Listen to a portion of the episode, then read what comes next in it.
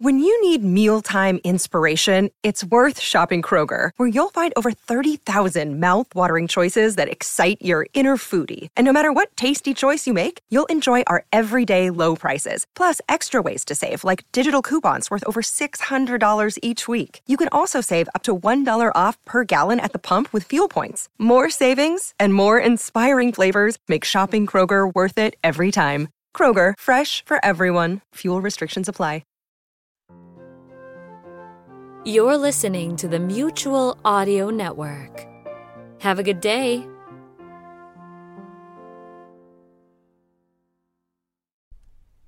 The following audio drama is rated G for general audience.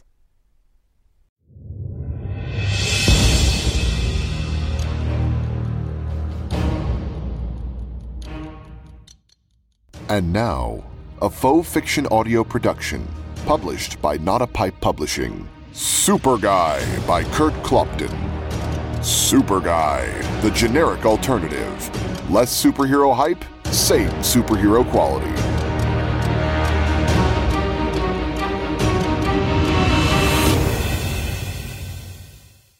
Chapter 2 There were a couple of things Oliver Olson hated about his internship. First was the look. It wasn't just the ordinary everyday look someone gave you when you first met, one that was warm and welcoming and initially open to the prospect that you could become good friends. It was one certain look which never failed to appear in that brief moment Oliver was introduced as an intern. There was a distinct pattern which Oliver had seen repeated over and over. That little introduction triggered such a complicated yet concise cascade of emotions that was really incredible to behold once you knew what to look for. The pattern usually shifted from surprise to suspicion to pity in a split second. Some of the more imaginative people could slip in a couple of other emotions. The record was seven distinctly different ones, but three was the standard. The surprise aspect of the look came because Oliver was a bit older than the average intern in the office. In his defense, he was only 29, but when you're doing a job that usually falls to someone who may or may not be able to legally drink, it generates that instant of surprise. For some reason, that gap between low 20s and high 20s is huge. A vast chasm between those who are hip and those who don't know any better than to use the term hip. Oliver assumed people noticed the age thing not because he had I'm 29 tattooed on his forehead, but because his rapidly receding hairline would allow for such a tattoo to be quite largish.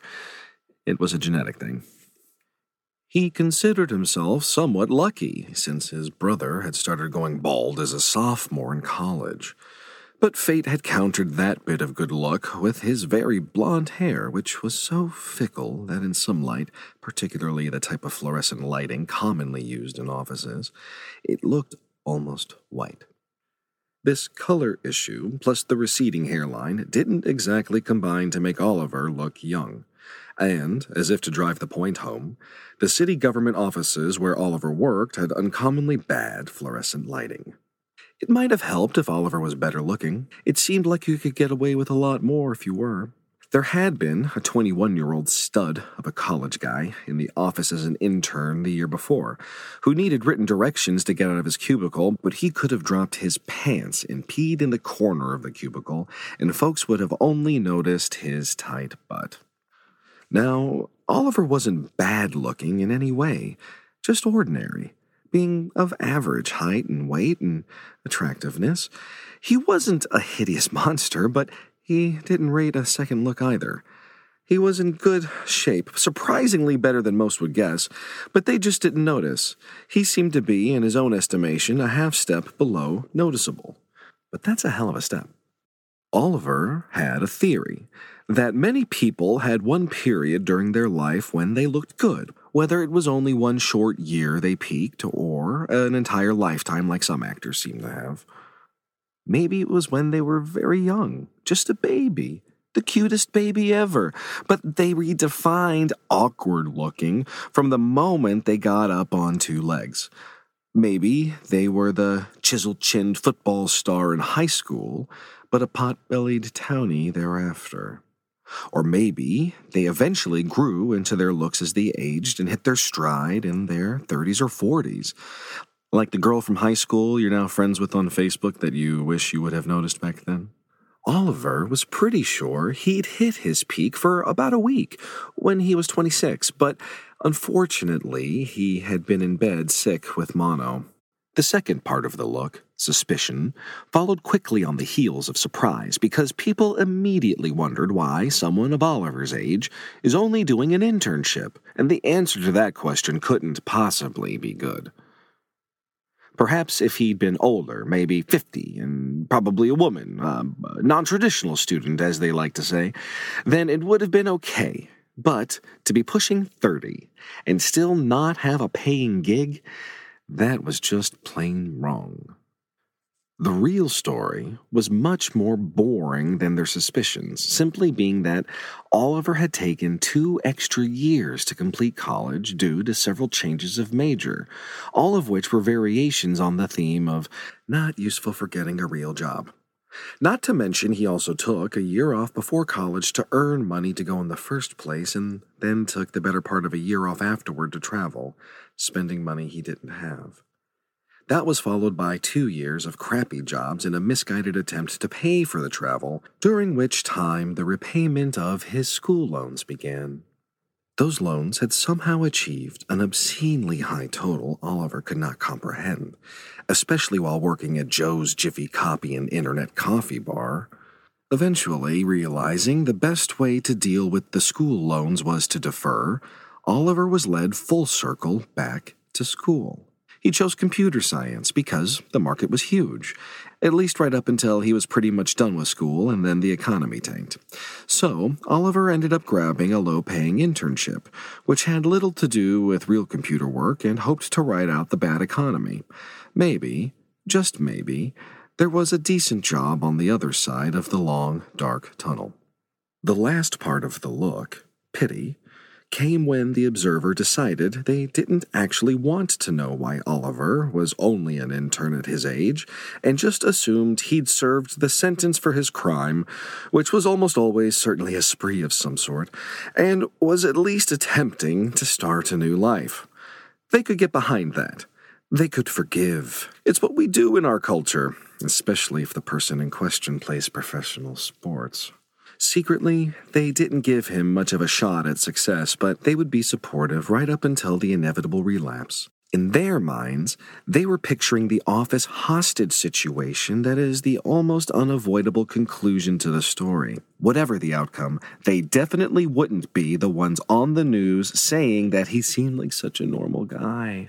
Probably the most annoying thing about the look for Oliver was even though he was over halfway through his internship, he still met new people all the time. It didn't seem fair. This happened because he worked in a very large office complex, though not in the cool campus like idea of some ultra successful Silicon Valley startup, but more in a haphazard network of severally mostly outdated buildings that were all parts of the city government offices of Milwaukee, Wisconsin. Some of the buildings were next to each other while others were blocks away, but there wasn't any logic to it. This is the result when the city simply buys the nearest vacant space when it needs more room. Soon, everything is spread out. The particular department or office you may need could be two floors away, two buildings away, or, if you are really lucky, two blocks away. And let's face it, it'll be the one that's two blocks. It'll also be winter, with a sub zero forecasted high and a wind chill of 40 below. But you're resourceful, and you know you don't have to go outside at all if you use the Skyway, then the tunnel, cut through a law office, then use the underground parking garage, then through another law office to another Skyway to get there. Of course, with all the stairwells, elevators, and backtracking, you've made a two block trip into something closer to two miles, but you never went outside. Needless to say, the city government offices sprawl. And Oliver's internship was just vague enough he found himself walking through every little inch of that sprawl, although his cubicle resided specifically in a section housing mainly law enforcement related employees. That brings up the second thing Oliver hated about his internship. It wasn't being stuck in a tiny beigeish cubicle in particular, or having that cubicle nestled among the seemingly countless others in the law enforcement section of the office, or even working alongside most of the employees inhabiting those other cubicles. Well, most. Sergeant Joseph Shibolinski, assigned to desk duty due to some dubious back injury, was another story. Sergeant Shibolinski whose official capacity was difficult for an observer to ascertain, except that it had been something to do with keeping a very accurate accounting of his days left until retirement, took it upon himself to mentor Oliver.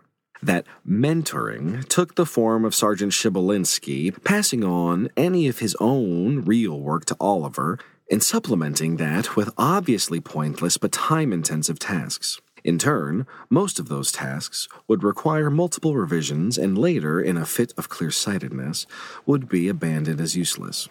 Oliver was working on one such vitally useless revision on a Monday morning when Sergeant Shibolinski appeared in the doorway of his cubicle. Olson! Sergeant Shibolinski seemed to believe impersonating a drill instructor was the best way to interact with people and most everything he said was delivered in a manner that made you think he was either in the middle of a bowel movement or fighting off an aneurysm, or both. Whatever the reason, there was a strain. This strain also seemed to be reflected in the sergeant's consistently reddish complexion, overly large bulbous nose, and a collar on his uniform shirt that was undoubtedly too small, making it look like his neck was lava spilling out of the mouth of a volcano. It was surprising he didn't have steam escaping from his ears. Sergeant. Oliver didn't bother to look up. He had incredibly little to fight back with in this tortuously long and losing battle, but he thought giving the sergeant any extra attention, even in the form of eye contact, would only give the man more satisfaction. Olson!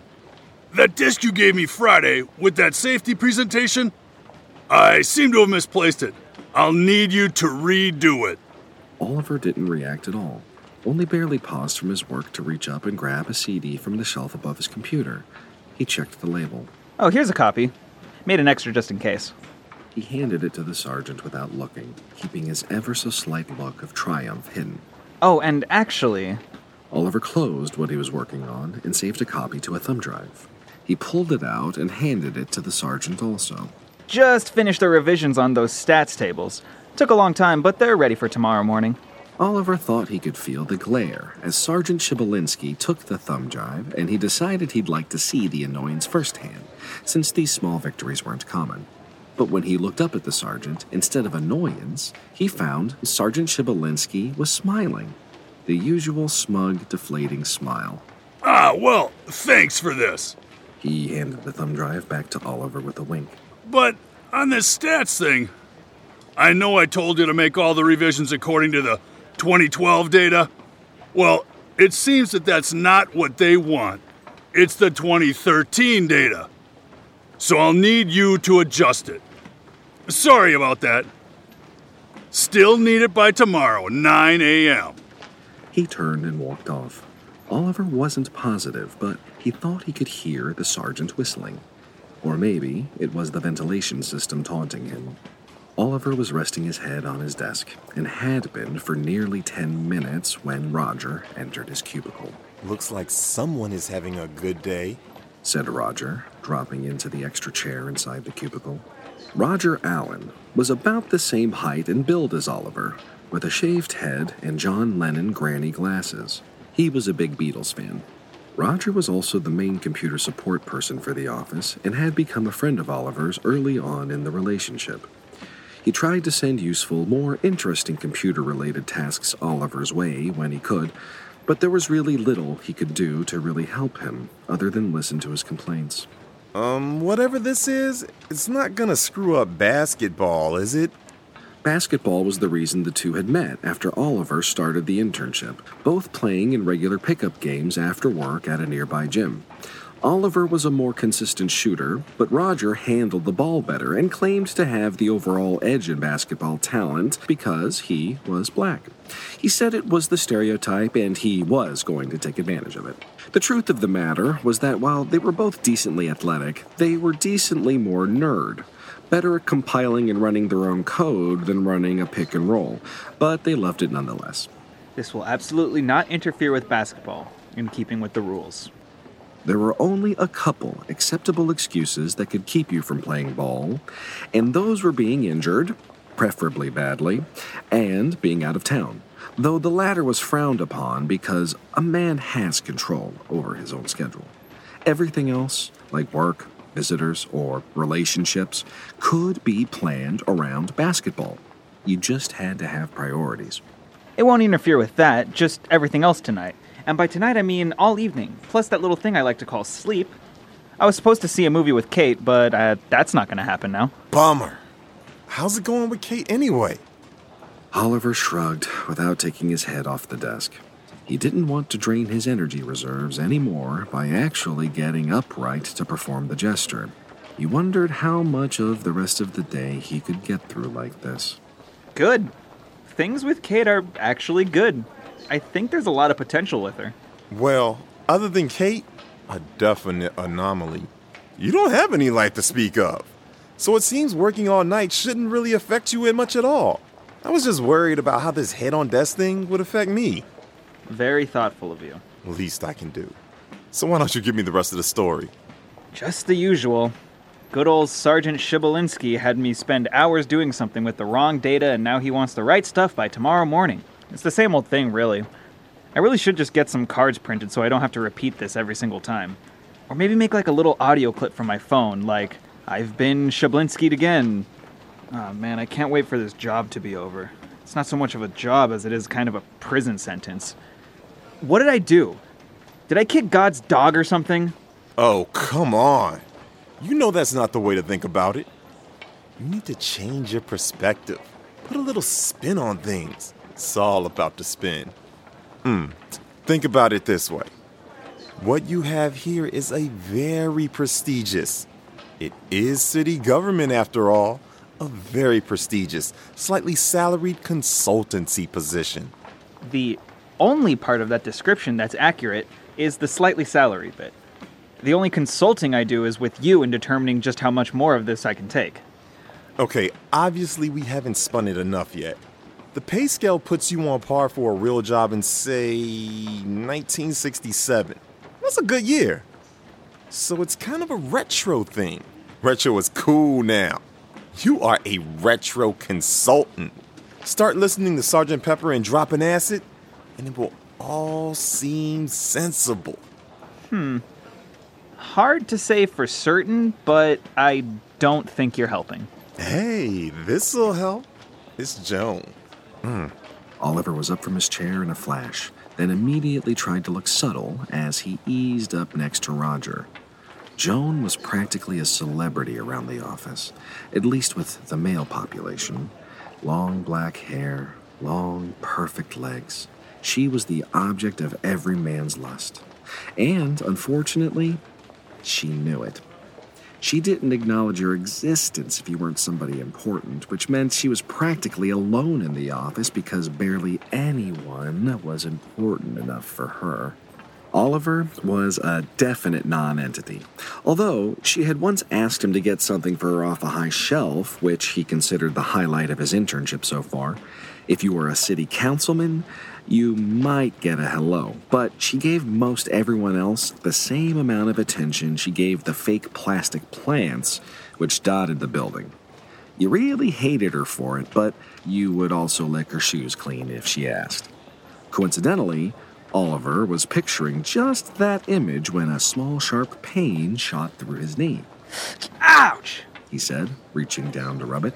He took one more look at Joan, who was now disappearing down a hall, and settled back into his chair. Knee still bothering you?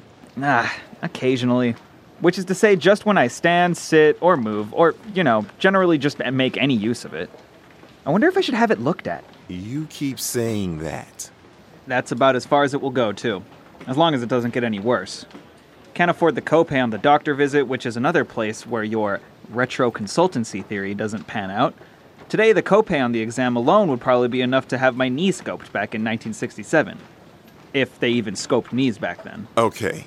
Retro may not really work if you insist on looking at it that closely, but I still like the sound of it, so I'm going with it.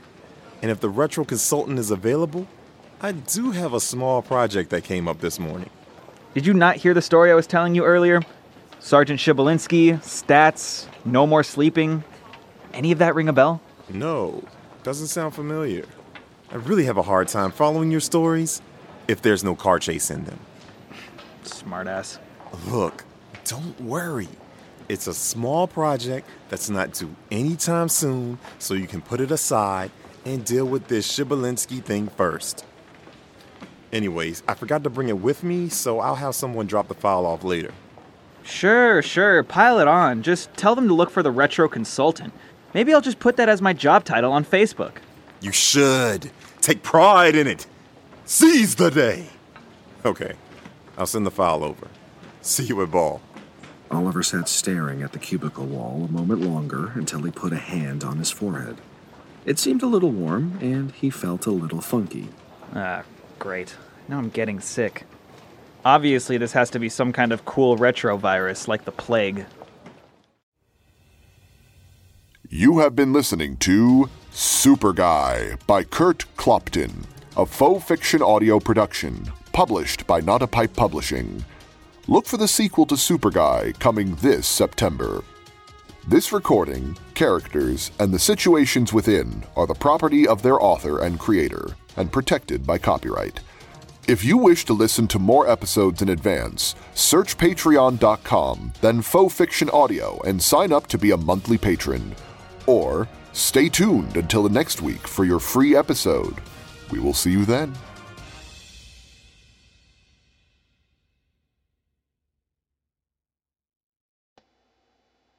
Hi, my name is Tracy Babian, co-author of the Carlson Chronicles podcast.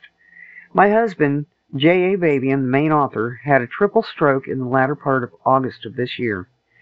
Jerry was life-flighted to Tulsa, Oklahoma, with a brain bleed that the doctors thought they were going to have to do surgery on him, which surely would have killed him.